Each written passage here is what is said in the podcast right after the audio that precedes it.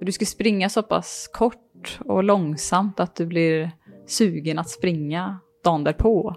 Eller att när du, när du slutar ska du känna att ja, den här rundan hade jag kunnat ta en gång till. Men då ska du sluta innan Mm. så att så du inte slutar att du är helt, du är helt slut när du går i mål. Hjärtligt välkomna till Våga Med-podden. Podden för dig som älskar att aktivera det inre modet och utvecklas både fysiskt och mentalt. Med mig, Mikael Wigerud. Och med mig, Benjamin von Schmuck. Vi skojade i förra avsnittet om att eh, det var dags att checka ut och ta en paus. Eh, om du nu är väldigt uttråkad och känner att det händer ju ingenting, då är ju dagens avsnitt precis för dig. Det är verkligen ett inspirerande avsnitt på alla plan och vi tror det här kommer lira riktigt gott eh, i semestersverige. Kanske kan bli en kamrat med eh, ditt favorit-sommarprat. Eh, Gillar du det här avsnittet så kanske till och med kan tipsa någon vän som behöver lite av den här härliga boastingen som veckans gäst har med sig. Med dagens avsnitt så tar vi nya steg in till en bättre hälsa och bättre kondition.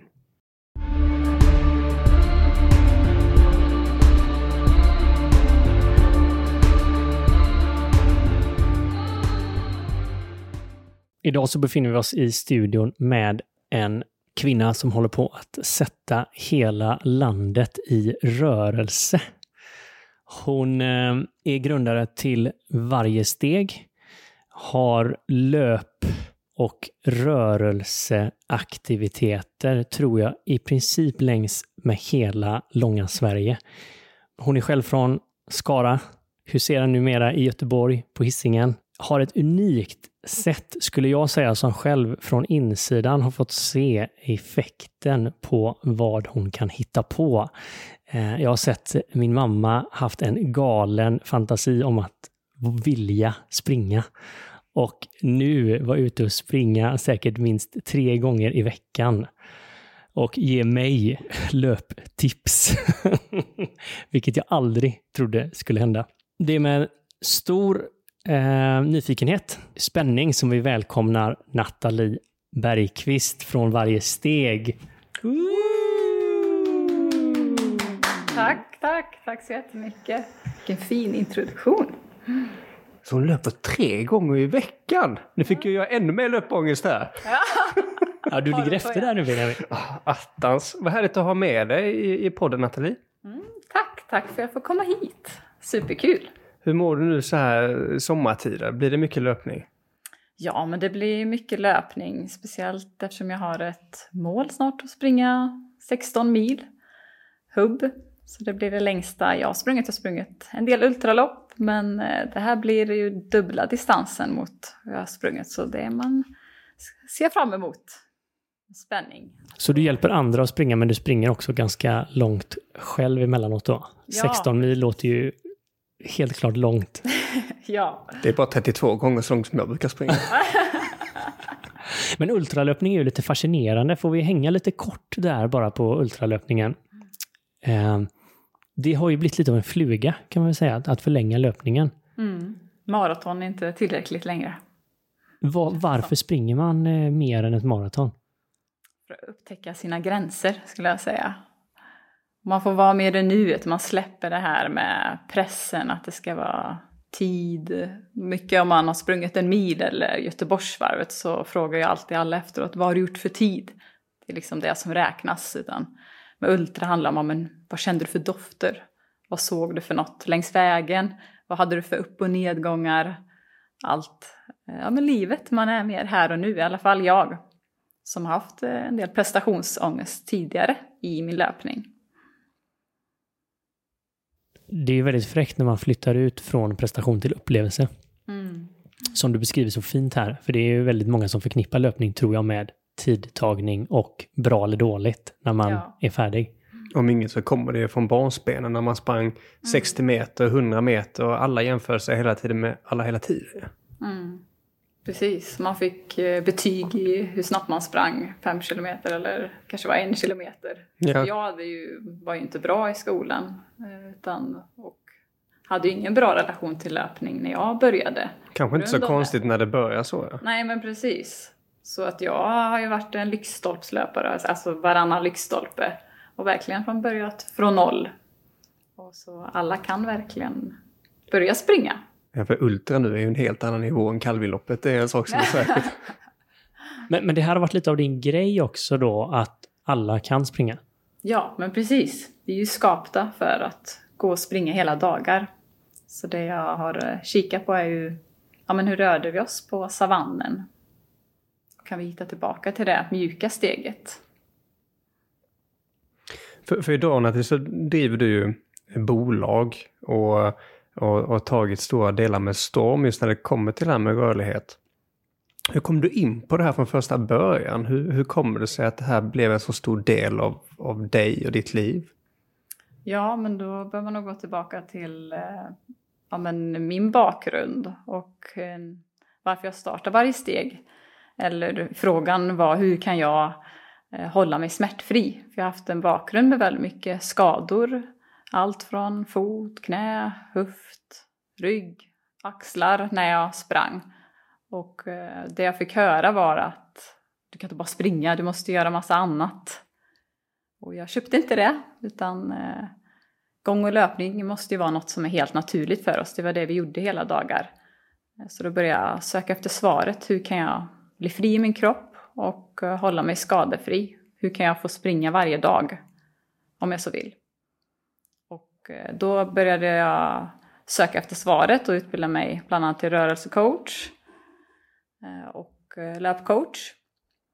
Och sen jag förändrade min rörelse så har jag varit smärtfri och kan springa varje dag.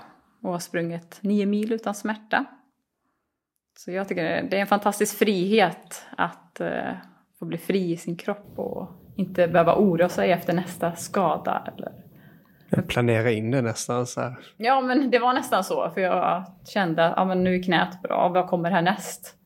Eh, Det blev en sån ond cirkel. Man mötte bara på symptombehandlingar hela tiden. Jag ville ha grundorsaken när, så det blev hållbart. Och då började jag ju, ja men hur kan jag hjälpa andra i det här? Då?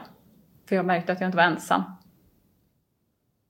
Nej, det här är väl i princip varje vuxen i, i Sverige som avbryter sin idrott eller sin joggingkarriär Mm. för man har ont någonstans. Och det är inte så jäkla kul när man får ont. Nej. Och så tänker man att I, I power through it liksom. Ja, men det går ju inte. Mm. Alltså det går ett tag oftast, men sen så säger kanske knät att nu ska vi inte springa mer. Nej men precis. Och nu ser jag ju helt annat på smärta. Ehm, ofta kunde man ju tänka, vad är det för fel på min kropp nu? Och nu kan man se mer en nyfikenhet. Vad, vad kan jag lära mig av det här? Och det är någonting som kroppen säger, den vill ju fortsätta röra på sig. Men istället för att se smärta som ett att det här är något fel på ditt knä så är det väldigt sällan att det är fel på ditt knä.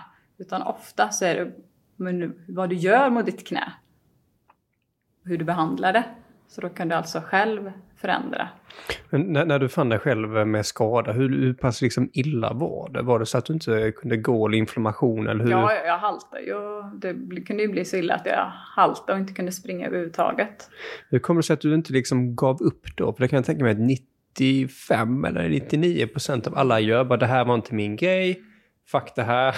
nu, nu liksom går jag tillbaka till eh, ja, att inte träna alls. Kanske. Nej, jag var fast i löpningen då. Jag Ja. hade hittat glädjen i det. Eh, och, ja. När kom löpningen in i ditt liv då? Det var under gymnasiet. Så eh, innan har jag spelat badminton och eh, ville få lite bättre kondition. Så då började jag springa varannan lyktstolpe för det var det jag orkade. Och sen så sakta ökade jag det då. Till två lyktstolpar, sen till tre lyktstolpar och så framåt. Ja, ja, så du börjar verkligen från scratch. Mm. Det är ingen, Ja. Du föddes inte som en... Nej, Kenyansk. Nej, det kan min syster instämma på. Hon eh, har ju spelat handboll hela livet och hon sprang ju, jag vet vi skulle springa någon en kilometers runda och innan jag hann börja så hade hon ju varit, gå, gå i mål liksom. Hon brukar alltid tillägga att hade vi gjort det testet nu så hade det varit lite annorlunda. Hade det varit omvända... Ja, Det var ju väldigt snällt av henne att... eh, tillägga. ja, ja. Men det är ju jäkligt fräckt här också. För att det är väldigt lätt att man definierar sig tror jag från väldigt ung ålder om jag är en löpare eller en löperska eller jag inte. Så gör man en vattendelare här. Eller och på något sätt, bollbarn eller ja men vad som bollbarn. helst egentligen ja. Mm. Men här börjar du med något helt nytt. Eh, och, och idag ja, men så är du en stor inspiratör för många andra. Och det är inte så många år då. Alltså vad är det, tio år eller hur länge? Ja, precis. Jag startade steg för fem år sedan. Ja. Så att det har gått väldigt fort. Och innan du startade då, om vi ska ta den här liksom startskottet som blev när du bestämde att du skulle göra något. Då var det den här din egen resa, Mm. utforskandet. Precis. Ja. Eh, Så att, det, att få dela med sig av det vore ju fantastiskt. Hur kom den här känslan krypande då? Alltså för att, var det ett egen intresse som du sen sa, det här ska jag på något sätt... Jag eh, tänkte egentligen först att vara kul att få jobba med löpning eller få inspirera med det. Så att jag tänkte inte så mycket, mm, ja det här, jag, jag vet att jag gick till någon rådgivare någon gång, för det skulle man ju göra, hur man, vad, vad man skulle ha för målgrupp och vad man skulle lägga upp för plan. Men eh, det har jag aldrig gjort. det blev bara det mötet. Så jag är väldigt spontan av mig och trivs i det. Och, um, varje steg har bara växt. Det har bara blivit. Har växt med varje steg. ja, men precis. Oh, bam, bam, bam, bam. Nej, men, och jag tycker det är fräckt det du säger också som företagare här. För att det är ju väldigt så att företagande ska vara en process och det ska vara affärsplanen och, och de här, liksom, precis som du säger, steg för steg. Och det är ju inget fel med det. Men det är ju ändå entreprenören själv som... Det är lite tråkigt. Tycker jag. Man får inte vara kreativ. Jag har alltid varit väldigt kreativ. Alltså jag sydde mina egna kläder när jag var liten. Jag fick en symaskin när jag var 12 år och, och sydde. Så jag har ju kreativitet och har jobbat som frisör på heltid tidigare. Så jag har ju bytt hel karriär. Eh, Men eh, Vad spännande. Så innan du började med mm. löpcoachningen och löputbildningen så var du frisör? ja, precis. Jag jobbar på, ja men det är faktiskt Sveriges finaste salong i Sverige här. Victor Noblesse har vunnit Årets frisör. Wow! Mm. Så det har jag hunnit med. Många undrar hur gammal jag är. Det är en riktig glassig salong ju. Ja, men precis. Inte för att komma bort från hårklippning här va, men just det här med att, att jobba med det man, man älskar och ens passion och så. Ibland kan det vara svårt att liksom ta det som man tycker är så kul och sen så få det till att bli en, en verksamhet och sen så se att nu ska jag börja egentligen be om pengar för det här, det jag gör. Hur, hur gick hela den resan och det liksom de här första um, egentligen stapplande stegen som man tar när man börjar utforska den här biten? Ja, men till en början var jag ju så glad att få göra det. Så att jag tog ju väldigt lite betalt. Ja, det var ju i princip gratis som jag jobbade. Men jag tyckte ju bara det var så kul att få göra det här och då eh, hel, ammade jag på heltid. Så det, jag hade ut en väldigt bra erbjudande och det slutade med att jag blev fullbokad eh, från 9 till 19. Om, om, om man helammar så blir det ganska jobbigt. Bara där fanns en efterfrågan. Det fanns en efterfrågan. Ja, så det Så- kom jättemycket folk när du började. Ja, inte första direkt när jag startade då, men sen så hade jag ett väldigt bra erbjudande. Det var väldigt billigt egentligen. Ja, Och jag hade det strax innan jul. Så att många köpte sådana deals kan man säga. Perfekt inför nya nyårslöftena. Ja Men- men, precis. men du gör ju alla fel här i boken. Du säger att du har småbarn, du ammar, du byter bransch och du startar din, din dröm eller din passion då från scratch. Ja, precis. Så jag började bygga med hemsidan då när eh, min första dotter föddes. Hon var ju väldigt snäll bebis kan man ju tillägga. Så jag hade en del tid. Och så jag är nog en ganska rastlös person också. Behöver ha något att jobba med. Så att, eh, ja, men då började jag jobba med hemsidan. Så jag har ju byggt den helt själv med små undantag. Så som den är idag också. Jag kan tänka eh, just det här med innan du kom, kom in på det, att du jobbat eh, med mycket folk, det här med eh, frisör och sånt.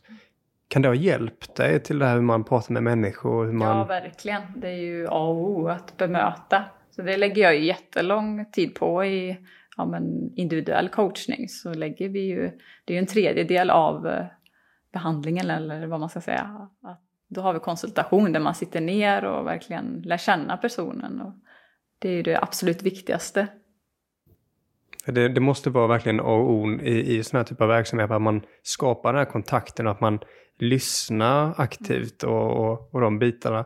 Um, man kan hänga lite på, på den och komma tillbaka till det just med hur man kan jobba med som, alltså, som inom coaching och hur man kan jobba med, med folk och få folk att faktiskt liksom lyssna på och, och, och lära sig av det. Mm. Um, jag tänkte Mikael, det här med, med starten på bolaget, om du, om du funderar på någonting mer där? Jag vet ju själv, alltså när jag sparkade igång Volition Studios, som på något sätt också var min egna eh, dröm och passion hur jäkla svårt det var. Jag kan fascineras lite över hur, hur något som man verkligen vill kan ha så mycket inre motstånd. Mm. Mm. Och, Men det var bara att Volition skulle komma ur garderoben? Ja, ja, jag kommer ihåg det. Och sen har ju liksom i kreativitet, kreativiteten, det var ju för två somrar sedan då när Björkes Upp skulle starta. Då hade jag som tur Benjamin och en kompis Hugo. Eh, det var för ett poddavsnitt också. Då råkade jag dela med mig av den här idén. Så tittar de på mig. Ja, ja, men vad är problemet då? Mm. Ja, så hade jag en massa anledningar mm. att inte starta. Och de bara, men eh, om du bara startar då, hur skulle du göra då? Nej, men då skulle jag väl åka och fixa suppar och så, så, så skulle jag ordning, göra ordning sjöborden och så skulle jag uppdatera hemsidan. Ja, varför gör du inte det då? Mm. Och så, nej! det tog det två dagar, sen så skulle Mikael eh, hitta suppar. Alla suppar är totalt liksom, utköpta överallt. Det var ju precis starten här på, efter första halvan covid ju. Ja, det var helt galet. Det fanns inte en SUP i hela Sverige att få tag i. Nej. Nej, det kan jag tänka mig. Det roadtrip Men då hade jag ju som gammal Blocket-narkoman, höll jag på att säga, vad heter det? så visste jag hur man gjorde, liksom skaka fram i Västsverige typ sex stycken suppar eller något, så åkte jag runt och hämtade upp dem. Så baserat på detta så är det inte alltid så att man liksom kommer till skott direkt. Utan ibland jag är väl, det, det är väl skillnaden där, att jag tänker inte om utan jag bara gör. Ja, men det är en superegenskap som du har ju. ja. Det har ju lett mig till med varje steg väldigt långt i alla fall. Så att, eh, det men du är väldigt orädd i ditt entreprenörskap, låter det som. Ja, jo men kanske man kan säga. kan du se på andra människor att, att eh, du har lättare för det här än folk runt omkring dig? Mm, som man möter? Mm, jag vet inte. Svårt att säga. Mm. Jag kan tänka så här, man, man kan bli... Man kan bli rädd att göra någonting för att man går in i någonting man inte känner till eller kan. Mm. Um, Men jag såg, då lär jag mig ju. Ja, det, det, alltså första det, jag coachade var ju inte lika bra som det är nu. För, för vad man kan se är så här, men vad är det värsta som kan hända? Och nu mm. efter fem år du har gjort det här, vad är det värsta som har hänt? Ja, men det har ju inte hänt något farligt. Okej, okay, då fick vi svar på den, alla ni som undrar. Jag har ju sakta men säkert eh, växt. Så. Men det värsta som, jo men det är väl eh, att man har utbildat personer som har eh, stuckit och gjort konkurrerande verksamhet. Det är väl det värsta som har hänt. Så. Mm. Men det, den risken finns ju alltid. Och vågar Ganska man vanlig. inte, ja, och man lär ju sig av det, att uh, säkra upp med bättre avtal och så. Handbojorna på. Ja, precis. Ja, Sen det finns det ju alltid, det kommer ju alltid finnas någon annan som gör något liknande. Det kan man ju inte, då får man bara vara säker i att ja, men det vi gör eller det eh, jag gör är unikt. Och det tror jag på. Alltså helt övertygad också. Eh, men det är också en sån gammal klassisk sägen ju i entreprenörskap att mm. eh, man ska tänka på konkurrens och mm. att eh, om eh, jag gör något och du gör samma så finns det inte underlag till oss båda. Alltså det är väldigt så, eh, lite prestation och tävlingsdrivet där också i, mm. i akademin. Och det är ju egentligen eh, motsättningen är att ja, det kommer finnas överflöd till alla. Ja. Man tittar precis. på hur naturen fungerar. Mm. Och de som vill springa med Benjamin kommer springa med Benjamin och de som vill springa med Nathalie kommer springa... Schysst, schysst att ni båda får skratta också.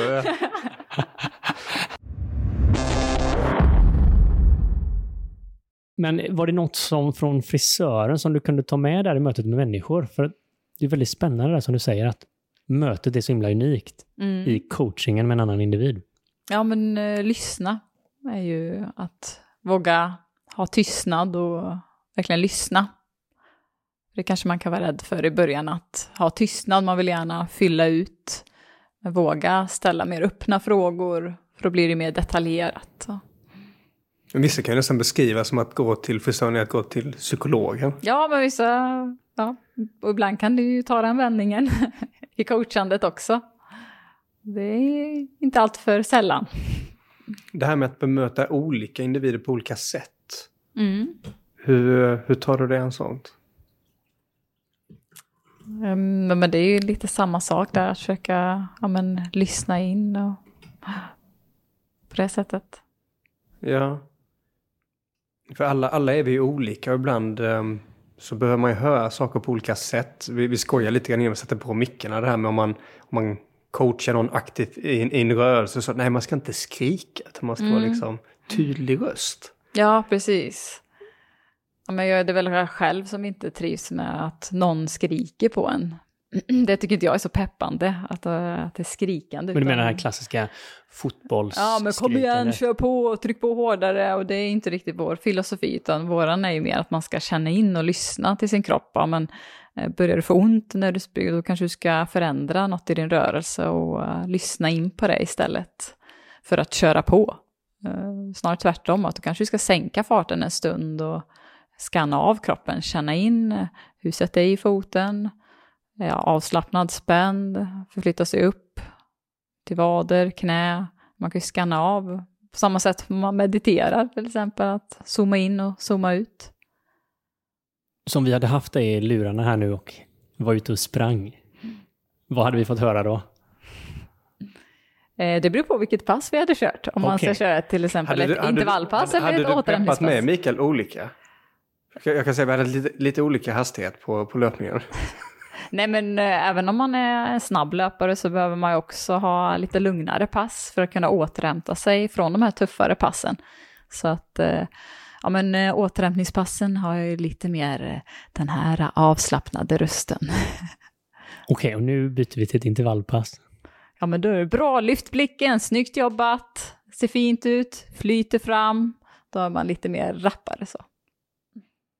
Och så kan det komma lite tekniktips då, eller alltså ja, inkänning till kroppen är det du säger egentligen. Alltså du pekar ja. mycket in mot kroppen, du vill att man ska röra sig inifrån och ut. Mm, precis. Kraften kommer inifrån. Försöka slappna av i de här yttre musklerna. Vi jobbar ju också med posturalträning så att man kan kombinera med eh, att släppa på yttre spänningar och jobba djupare. Det är intressant att komma in på det och det har vi kanske inte riktigt gått igenom men alltså, du är ju diplomerad i jättemycket olika grejer. Ja. Uh, så det blir, det blir en härlig, härlig mix och en härlig gryta med liksom olika kunskaper. Um, och mer traditionellt kanske att man, um, man lär sig väldigt mycket inom specifikt ett område. Lite grann som om man, om man har ont i benet så beror det ju på vem man går till vad man får för liksom behandling om det är så att man ska träna och man får ett piller. Så att liksom, alla har ju sina egna lösningar på att säga, men du, mm. du, du har ju väldigt många olika eh, bakgrunder här. Um, hur liksom spelar det här in i, i, i din roll uh, och, och, liksom det här, och i bolaget då också, i sättet man ser på kropp och individ? Ja, men det växer ju tycker jag. Man kan få uh, flera perspektiv på ett helt annat sätt. Så bland annat att uh, studera till fysioterapeut. Det började jag egentligen för att ha något annat att luta tillbaka till, för att jag kände att jag ville inte jobba som frisör längre. Så när jag började till fysioterapeut Eh, jag har haft ett års paus också då jag födde min andra, mitt andra barn mitt i utbildningen. Men så när jag kom in... Det låter som en stående trend. Ja, födda barn under tiden. Det är sånt man gör vid sidan av. Ja. jo, men att utbilda sig till fysioterapeut känner jag verkligen har hjälpt mig att få ja, men en bredare kunskap och uh, se um, på ett annat sätt, större sätt. Och, ja, men det är ju kul att lära sig saker. Det är ju extremt kul att lära sig saker. Mm. Men vad tror du att, att det här nyfikenheten att lära sig saker försvinner hos många när vi blir vuxna? Ja, det var en bra fråga. Men vi borde inte sluta ifrågasätta. För det är väl det vanligaste man får höra. Ja, jag har fått höra att man ska sätta i foten på det här sättet. Och så, så är det tydligen. Ja, men varför? Och det är väl det också grunden i varje steg, att jag ifrågasatte. Det, vi får inte sluta göra det, för det är så viktigt att man ifrågasätter. Det ju då får man ju de rätta svaren, skulle jag säga. Än För- att bara köpa. För utifrån det så har det kommit, eh, jag kallar det lite mantran. Alltså jag har ju hört många gånger från dig, möt marken mjukt. Mm. Det är vårt mantra på varje steg. Eh, Vad betyder det? ja, att man ska möta marken mjukt. Jag tänker Får, ju får det... du se om du går våra löpkurser. Nej, när, när, när jag går i stöpet. Nej, men det är väl lite annorlunda egentligen mot kanske hur man har tänkt, eh, hur många har sprungit innan. Mm. Möt marken hårt. Kanske det är. Typ Eye of the Tiger Rocky känns det som det. Ja, men precis. Ja, men det ligger ju mycket i det, hur, vi, eh, hur man stöter upp i kroppen om man möter marken hårt. Så påverkar det ju våra leder, våra muskler. Så att eh, därav möt marken mjukt. Att eh, möta marken lite mer avslappnat och mjukare, tystare. Jag försöker bara möta marken här borta. Men det, jag tror det ligger så mycket i det och jag menar, ni vet ju det som har hört mig också att jag är ju så nybörjare på det här med löpning så det finns inte. Eh, men, det är det som är så också. kilometer. Ja då. Det är ingen så, nybörjare. eh, jag, jag kommer lite längre än kilometer. Um, det mest, eh, vad jag kan känna är liksom svårast, det, det är att hålla igång det. Att hålla det kontinuerligt. Det är Mm. det jag liksom känner så här, den, den är svår. Eh, hur, hur jobbar du, ni med personer som liksom, ah, men det, här, det här kanske är någon av de vanligaste grejerna. Att man kommer Mm. in starkt och så kör man och sen så ah, händer någonting, man blir förkyld. Ja, Och sen så tappar man det. Eller man missar en gång och sen så, det, ah, okej vad fan, nu har jag missat en gång. Så att, Ja, men det är ju absolut det vanligaste man möter, att, man, eh, att det går. Och det är ju helt okej att det går upp och ner. Man behöver inte börja om efter en förkylning och det är väl där eh, misstaget ofta är. att eh, Ja, klart man behöver ta det försiktigt, men du har inte tappat all kondition. Du har tränat upp, som man ofta kanske tänker. mentalt kan du känna så. Ja, och sen så jobbar jag ju här med hellre att jobba med kontinuitet än få långa pass till exempel. Så kan det vara bättre att eh, hellre lägga upp flera korta pass. Du ska springa så pass kort och långsamt att du blir sugen att springa dagen därpå. Eller att när du, när du slutar ska du känna att ja, ja, den här rundan hade jag kunnat ta en gång till. Men då ska du sluta innan Mm. så, att, så du inte slutar att du är helt, du är helt slut när du går i mål. Det är väldigt vanligt. det här är ett litet annat sätt att se på det. För Mm. Ofta så brukar man sätta upp ett mål och så ska man bli vassare, man ska liksom bli bättre varje gång och så förväntar man sig att "Ja, men nu har jag kört fyra kilometer, nästa gång blir det fem och sen så bara trappas det upp sådär. Mm. Och liksom efter den dagen du inte kommer upp till nästa nivå för att du har ätit dåligt eller du har sovit dåligt, någonting, bara aha okej nu har jag tappat det. Ja, Och det är någonting som du har lärt mig Mikael och vi har pratat om det en del också att, att, alltså att man, man hyllar framsteget. Ja men jag har faktiskt sprungit idag. Eller jag liksom kommit ut ur dörren, jag har lämnat till lägenheten. Bara det är en vinst. Alltså man Ja. bryter ner det och här hör jag dig säga ehm, kontinuiteten är det vi strävar efter. Det tycker jag det låter väldigt bra. mm. Har vi andra så här peppade ord nu så att jag kan börja springa Ja, på, vi, jag tycker... vi pratar ju heller aldrig om kilometrar utan vi säger 20 minuter. Och då spelar det ingen roll om du har gått lite emellanåt Mhm. eller har du joggat och gått 20 minuter. Tar man bort det här kilometrar så tar man också bort lite prestationen. Men vi utmanar ju det lite här nu. Nathalie, du utmanar ju det lite grann att inte mäta alls Inte Mm. mäta alls. på det sättet. Mm. Och jag tycker det här, jag säger mantra nummer två, men alltså att när du är färdig med passet, ha sug eller energi kvar göra det igen, Mm. eller att gå ut igen. Ja, precis. Det tycker jag, man får liksom sitta med det en liten stund, för jag tycker det är så här, det vänder upp och ner lite på tanken hur det kan kännas efter någon form av fysiskt pass, alltså Mm. träningspass. Om det går ut på att när jag är klar så ska jag också ha pepp och motivation och energi kvar till nästa gång. Ja, men då sitter det ju kvar. Då är ju där du kommer ihåg. För har du slutat och är helt utmattad, då är det det du kommer ihåg. Då, då drar du dig för nästa pass. Vill du skapa en positiv upplevelse av löpning, då blir det ju roligare. En kort paus. Våga Mera växer så att det knakar. Och vill du hjälpa Våga Mera att fortsätta att inspirera och skapa förändring och hjälpa oss med utvecklingen av podden. Så finns det en enkel sak du kan göra här och nu. Och det är att följa podden. Och det går till lite olika beroende på hur du lyssnar. Lyssnar du via Spotify så finns det en följa-knapp precis under bilden. Och lyssnar du till exempel via Apple Podcast så finns det ett plus uppe i högra hörnet. Så tryck där så är du alltid uppdaterad när nästa avsnitt kommer ut. Och givetvis fortsätt att vara den inspiratören du är.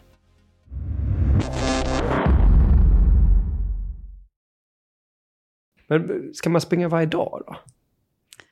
Det beror ju på bakgrund och så mål och vad man har för syfte. Jag, jag tänker liksom Så så bara, bara må bra, speciellt nu Mm. efter att det varit så mycket um, stillasittande. Mm. Lite grann att vi pratade innan om att eh, ibland kan man konkurrera, nästan man konkurrerar inom verksamheter också. Men där, men det finns ju så mycket tusentals personer som aldrig har rört sig så lite som de gör just nu. Mm. Men det är därför vi har Nathalie här också. För Ja, du verkar ju ha en magisk formel för att sätta människor som inte har sprungit i rörelse.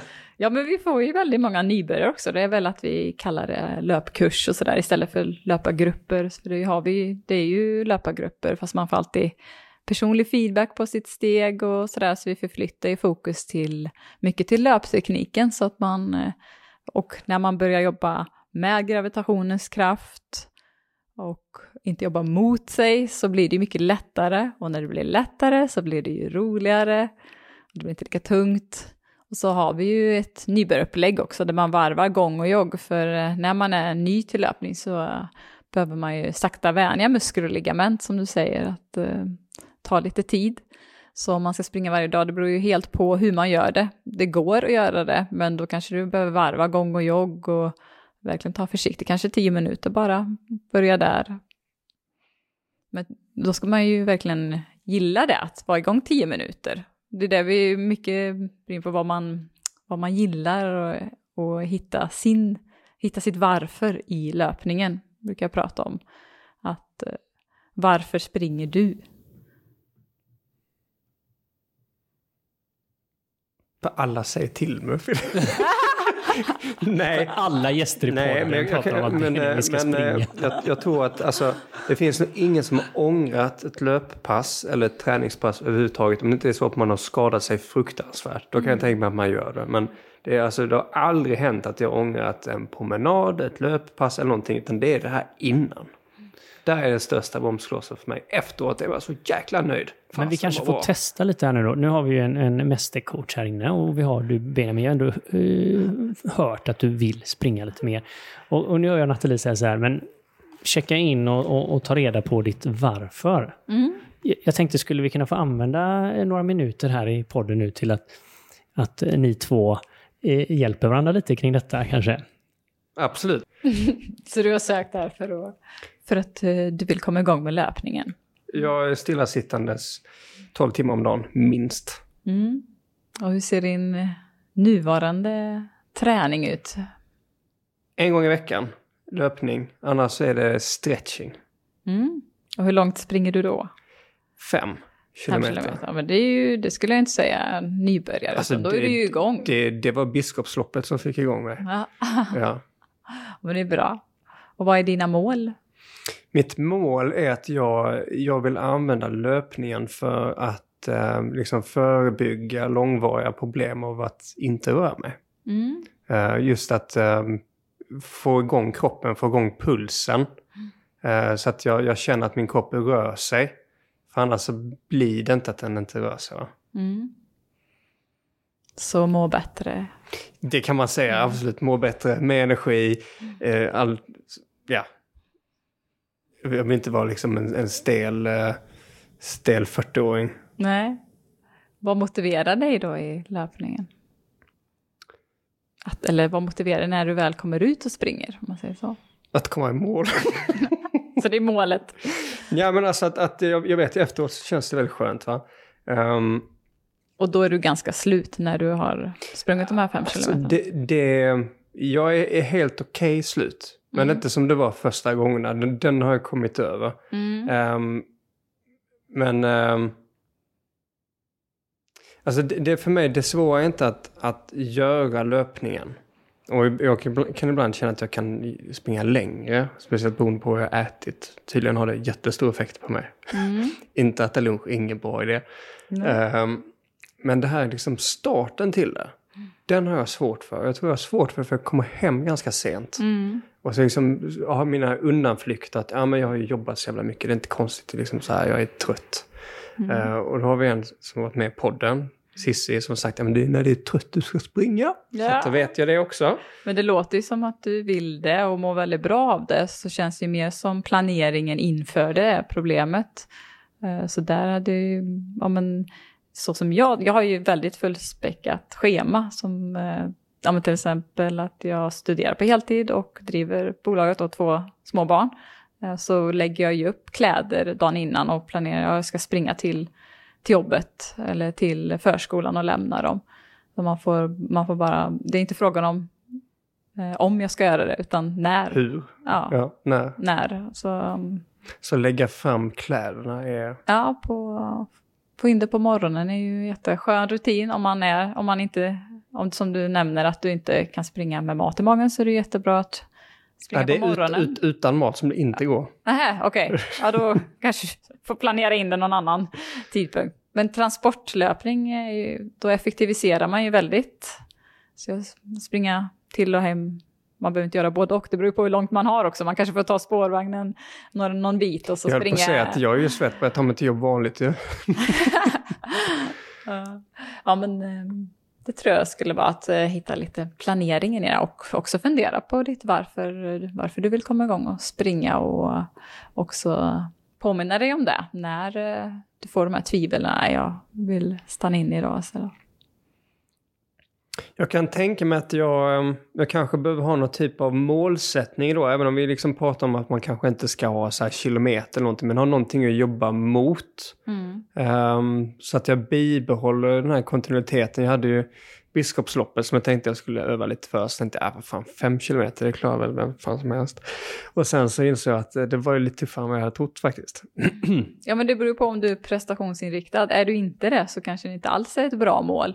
Behöver Ett lopp måste inte vara ett mål, utan, eh, eller sitt varför. Mitt varför är att jag är så tacksam att jag kan springa varje dag och att min kropp fungerar, att man inte känner några krämpor och att jag vill kunna göra det livet ut. Mm. Och det är väl att bli av med krämpor som jag Mm. tänker mer på. Ja. Än att bibehålla den formen jag har idag. Det är inget Det bra. är därför du är omringad nu av Postural-Rasmus och Nathalie Vargsten. Ja, ja. Rosa, rosa panter och Masoud och... Ja. Nej, men alltså, jag tror det är viktigt det du säger där Benjamin, för det är ju det som många har idag, att man har krämpor som håller detta tillbaka. Mm. Men jag hör ju också dig säga Nathalie, att ja, men det finns ju en väg bort från dem också. Mm. För det var ju precis det som var hela grunden till varför vi sitter här och vi pratar om varje steg Ja. och varför ma- massa människor springer runt om i Ja, Sverige. men precis. För hur man rör sig påverkar ju hur man mår i sin kropp också. Så inte bara att komma igång, men men hur rör du dig? Och det är inte bara löpningen, utan vi går ju jättemycket. De flesta går ju mer än vad man springer. Jag tillhör inte dem. Jag föredrar att springa.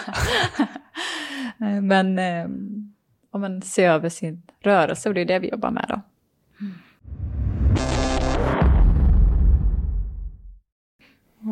Är du kontinuerlig med din löpning, Mikael? Jag höll på att säga ja direkt, men jag har faktiskt... jag hade faktiskt nog den längsta löppausperioden i mitt liv, tror jag, nu i vintras ändå. Eh, av lite olika anledningar. Det hände lite konstiga saker med min kropp. Så det var lite olika personer som tyckte att jag inte skulle springa då. Eh, men det var, inte, det var inte riktigt bra för mig faktiskt. Alltså jag mår väldigt bra av att springa och jag får mycket bieffekter av att komma ut och springa. Jag kommer ut i naturen, tar mig ofta till platser som inspirerar mig. Eh, men det är också från att tvätta bort mer och mer av mina prestationskrav som har varit en nyckel. Eh, precis som, som du nämner Nathalie, så känner jag igen mig mycket i det att eh, mina prestationskrav tog sig väldigt mycket ut i, mitt, i min löpning. Alltså i mycket av mitt idrottsutövande, men löpningen är så himla lätt. Ja, den är ju så mätbar. Den är så Alltså. extremt mätbar. Jag kommer ihåg, det var en sån uppenbarelse.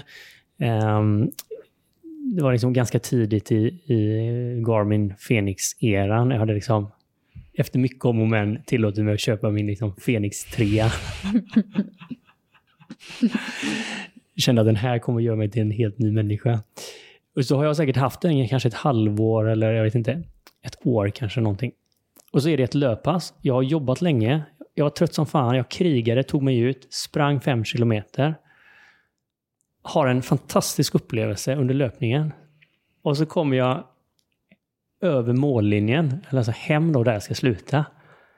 Detta är en slinga som jag brukar springa. Mm. Och så tittar jag på pulsklockan. Fan vad långsamt det gick. Nej, så blir det... Alltså blir jag så sjukt besviken. Ja. Men jag, jag, jag kan säga direkt, det här gör jag varje gång jag springer. Uh, och och det här, här har jag ett problem. För att jag, jag använder pulsklockan. För att jag vill liksom på något sätt känna att jag lägger det på rätt nivå så jag inte springer för snabbt. För då, blir, då blir det bara kaos för mig. Då, är liksom, då, då är jag så jäkla död. Ja, ja, man kan ju använda det på många bra sätt. Men, men här, tänk, men det, här, det här tänkte jag liksom så här, nyckeln antagligen är att ta bort den helt och hållet. Mm. Men nu kan man då, jag är sån här, jag tänker ju på att tekniken monitorerar mig istället för att jag monitorerar mig själv. Ja, men exakt. Och jag tycker Nathalie, du pekar ju hela tiden där egentligen att man är ju en väldigt bra värdemätare eller även pulsmätare Mm. på sig själv. Så för mig var det ju så här, jag behövde göra en paus från tekniken.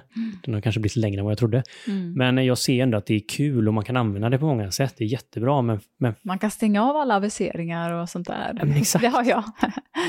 för Och där det blir det så- så här liksom, jag ska aldrig mer gå över mållinjen eller så, Nej. sluta ett motionspass för mig själv Mm. och ha en känsla av missnöjdhet. Nej. Det är ju helt flippat. Ja, precis. Och det som är så häftigt är att ju, när jag släppte på prestationen så kom ju också prestationen och jag har slagit personbästan på flera distanser som, i tid också. För det är, en stressad kropp kan ju inte prestera. En avslappnad kropp kan ju prestera. Usain Bolt är ett bra exempel på det. Han är ju mest avslappnad av allihopa. Han bara flyger fram. Ingen annan har någon chans. Och så ser man de andra spänner sig där bak. En stressad kropp kan inte pres, prestera. Mm. Och när vi pratar kropp, tänker vi då liksom det fysiska eller pratar vi också om det inre, alltså liksom om mentaliteten? För jag tänker att båda två måste ha ett samspel. Ja, båda skulle jag säga. Eller för mig var det det. Jag vet min mamma som har varit simmare, hon sa bli förbannad när du ska tävla. Det funkar inte alls för mig, det, det blir inte alls bra. Det är också så här hur olika vi är. Och Man behöver hitta vad som fungerar för en. Bli förbannad. Ja. Låter som en boxningsmatch. Ja, men eh, det är väl ganska klassiskt skulle jag säga i, i peppning och det kan man ju använda också. Det är klart det finns mycket energi att hämta Mm. där och bli lite pissed off eller peppa upp sig själv. Och det kanske är nödvändigt i vissa situationer, men du lägger ju till en långsiktighet här också som är lite mer livet, eh, glädje, utveckling över lång tid.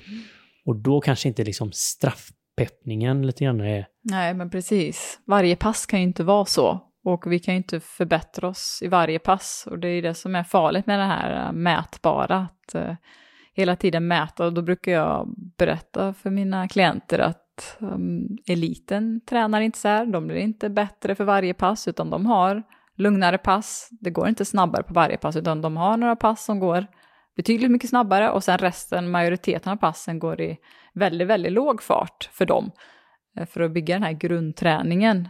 Eh, och då, när man gör parallell till eliten, om man har en person framför sig som också vill prestera, eh, där man ligger på gränsen, man vill ju inte öka för mycket för att få någon överbelastningsskada och då kan det vara bra att dra parallell till eliten också, hur de tränar. För det är väldigt mycket lågpulsträning i löpning, för det blir för hög belastning annars. Vad är låg puls? För dem eh, är ju, kan de hålla ganska hög fart mot eh, vad en motionär till exempel skulle säga. Men Så att- pulsmässigt blir det ändå samma egentligen väl? Att ha låg Ja, puls, de kan på. prata med varandra. Ja, men precis. Jag brukar dra det ännu tydligare så att man ska kunna springa så pass långsamt att man kan andas ut och in genom näsan. Så att man eh, verkligen får ner. För prattempo för många brukar bli alldeles för snabbt. Mm. Så stänger man munnen så blir det ännu bättre. Mm. Speciellt nu i allergisäsong, höll jag på att säga. det ligger någon, någon kille med skägg där längs, längs gatan, är blå i huvudet. Undrar vad han gjorde. Ja, men man märker att det är fantastiska nycklar egentligen som är grunden för den här filosofin mm. som vi kallar varje steg. Hur, hur, ser det ut idag? För varje steg har växt från när du startade igång. Mm, precis, då var jag ensam och då gjorde jag väldigt mycket individuell coachning, vilket var väldigt bra.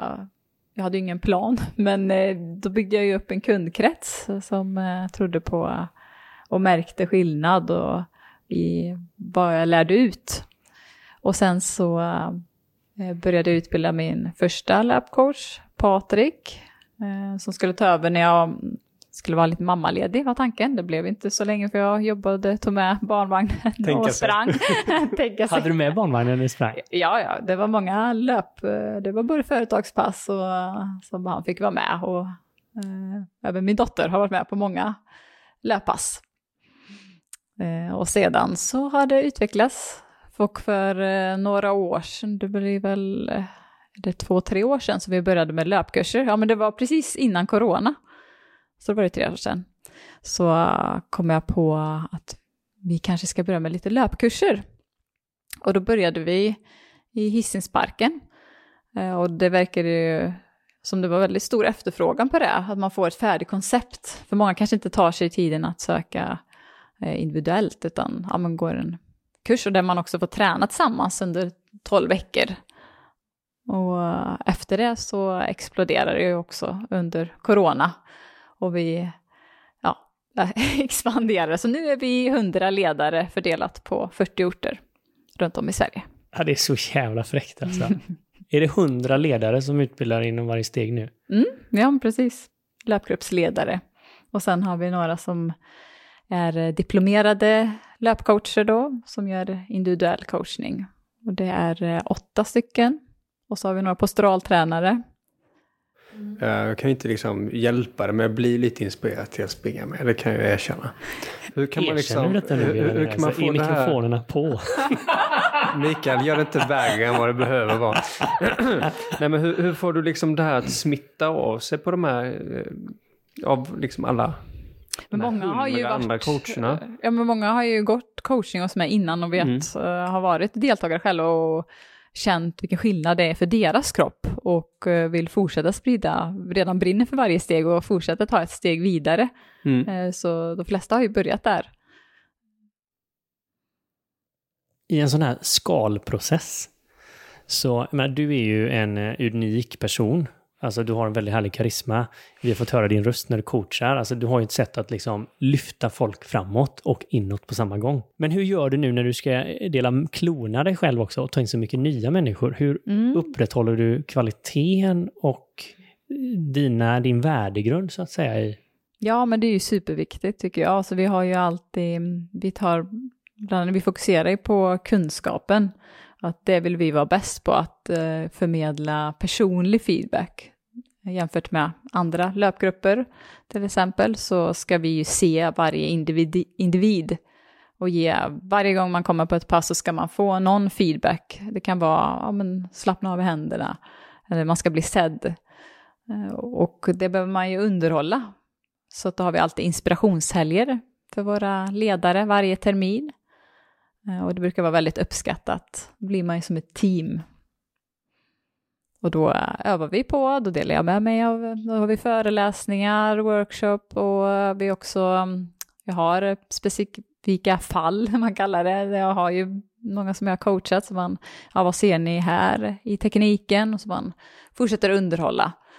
Och nu har vi också eh, satsat ännu mer i höst här, så vi har två inspirationshelger. Så vi har också en, en i Örebro och en här i Göteborg för att ja, möjliggöra att det blir lättare för våra ledare att ta sig eh, till de här inspirationshelgerna och kunna dela med sig av ännu mer löparglädje och rörelsefrihet till våra deltagare. Det är fantastiskt. Hur, hur, tror du att det här kommer att utvecklas eh, framåt? Har du fått någon insyn i framtiden eller någon vision? Eller hur ser det ut? Ja, eh, ja den har jag fått några gånger, men jag är ju väldigt eh, spontan, väldigt mycket i nuet, så jag har ju inte någon plan, men jag vill ju fortsätta växa till fler eh, orter. Kanske till eh, utlandet, every step, vem vet? Every step. Första lanseringen, eh, norska fjällen kanske. Ja. Um, så att, supercoolt att, att höra hur snabbt det växer. Du jobbar ju mycket med att coacha andra här, men Mm. vi har ju också förstått att eh, du har haft fullt upp i alla delar av livet under tiden som du har gjort allt det här. Hur gör du själv för att hålla dig sund och incheckad och, och eh, i god hälsa? Ja, men det vill ju mina ledare ha reda på. Så vad kan du ta en föreläsning om hur, hur får du ihop livet? Hur kan du plugga heltid och göra det här samtidigt och ha barn och allt? Men ehm, det är väl att jag tycker det är så roligt att jag inte ser det som ett eh, jobb riktigt. Utan, eh, men då behöver man ju ändå ha balans i det. Och, Ja, för man eh, hör ju många så här nu, Mm, unga människor som tycker det är superroligt och så Ja. brakar man in i väggen och så blir man liggande på soffan.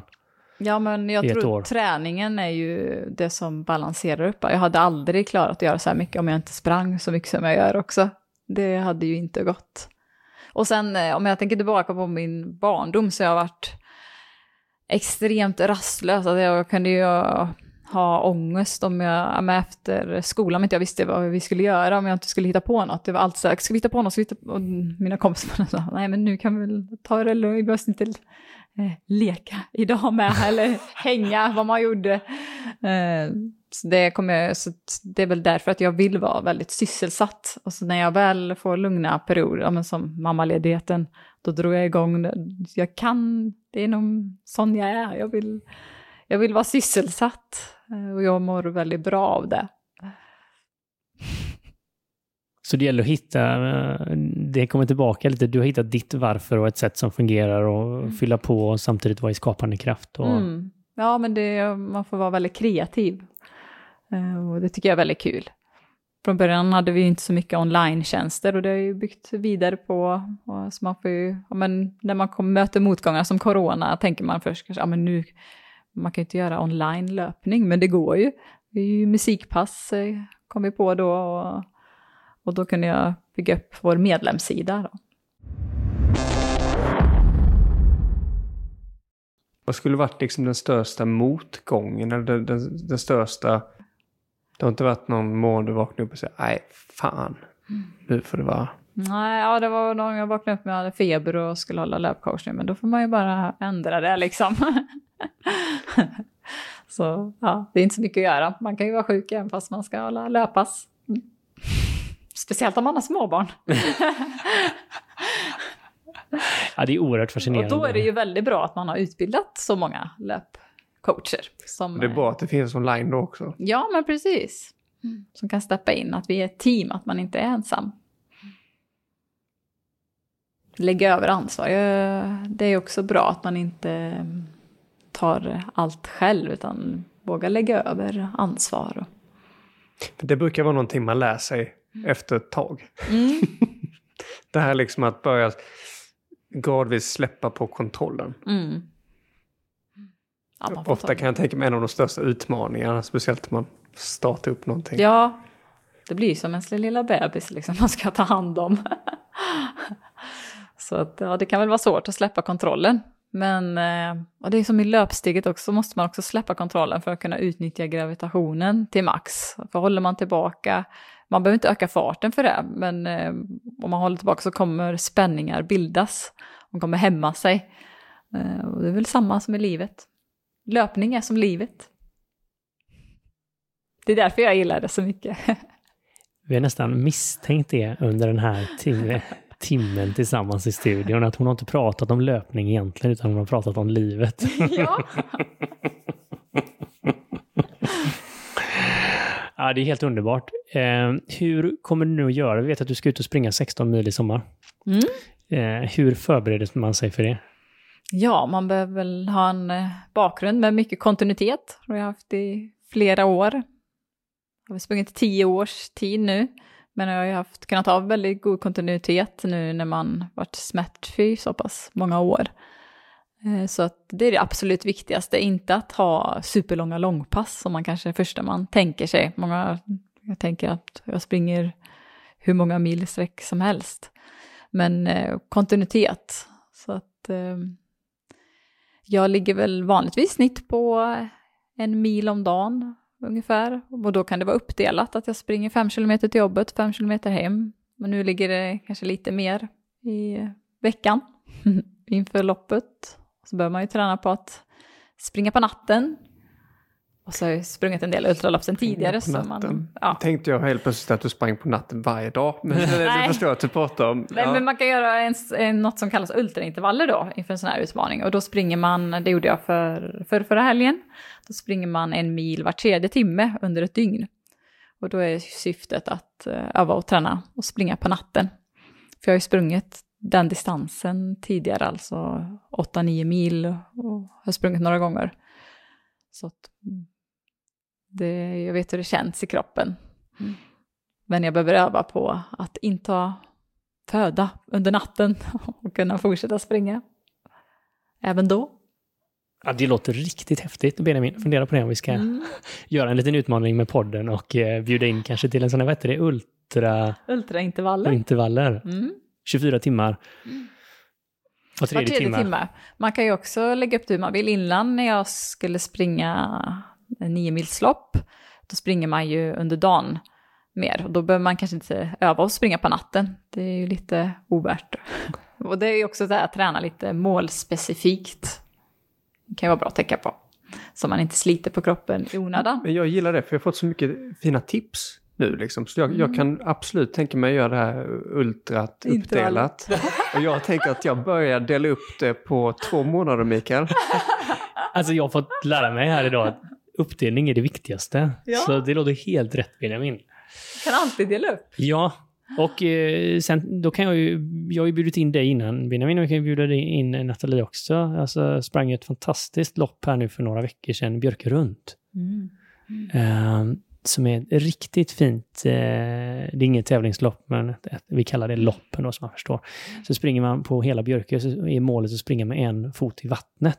Mm. Så man springer så nära vattenkanten som möjligt. gör att det blir en väldigt varierad och speciell terräng. Så det är en sån liten godbit till nästa år. Kanske. Ja. Låter härligt. Ja, men jag gillar trail så det är...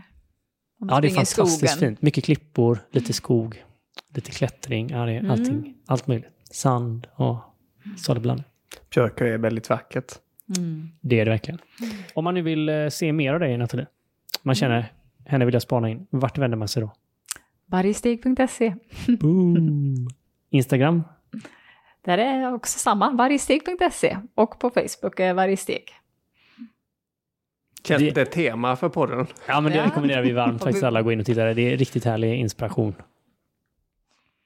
Och om man aldrig skulle få för sig att springa men ändå har lyssnat och känner att ja, kan jag väl kanske försöka. Vad är det första man ska börja med då? Ehm, ja, man kan ju börja med att eh, gå och känna efter hur man, eh, om man känner några stötar i kroppen när man går. Eh, och lyssna och känna in kroppen. Och lyssna, då menar jag att man sätter fingrarna för öronen och lyssnar på sina steg. Hör man att det dunkar ska man försöka göra det lite tystare men ändå så att det är avslappnat i kroppen. Och sedan därifrån falla in i en liten jogg.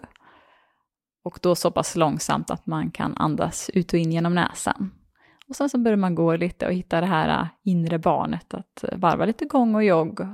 För det är så vi är skapta för att röra på oss. Börja vänja kroppen. Så där har vi satt tröskeln. Nu finns det ingen som inte har liksom ett, ett bra skäl att inte testa på det. Nej, och det kan faktiskt vara skonsammare om, än att eh, gå snabbt. Så kan det vara skonsammare att jogga långsamt. Om man har mycket krämpor och så, så testa att... Och får man inte ordning på det så kan man ju ta hjälp. Då vet vi vart man skulle gå varjesteg.se.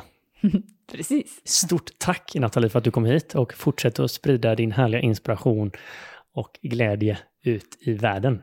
Tack så mycket. Tack för att jag fick komma.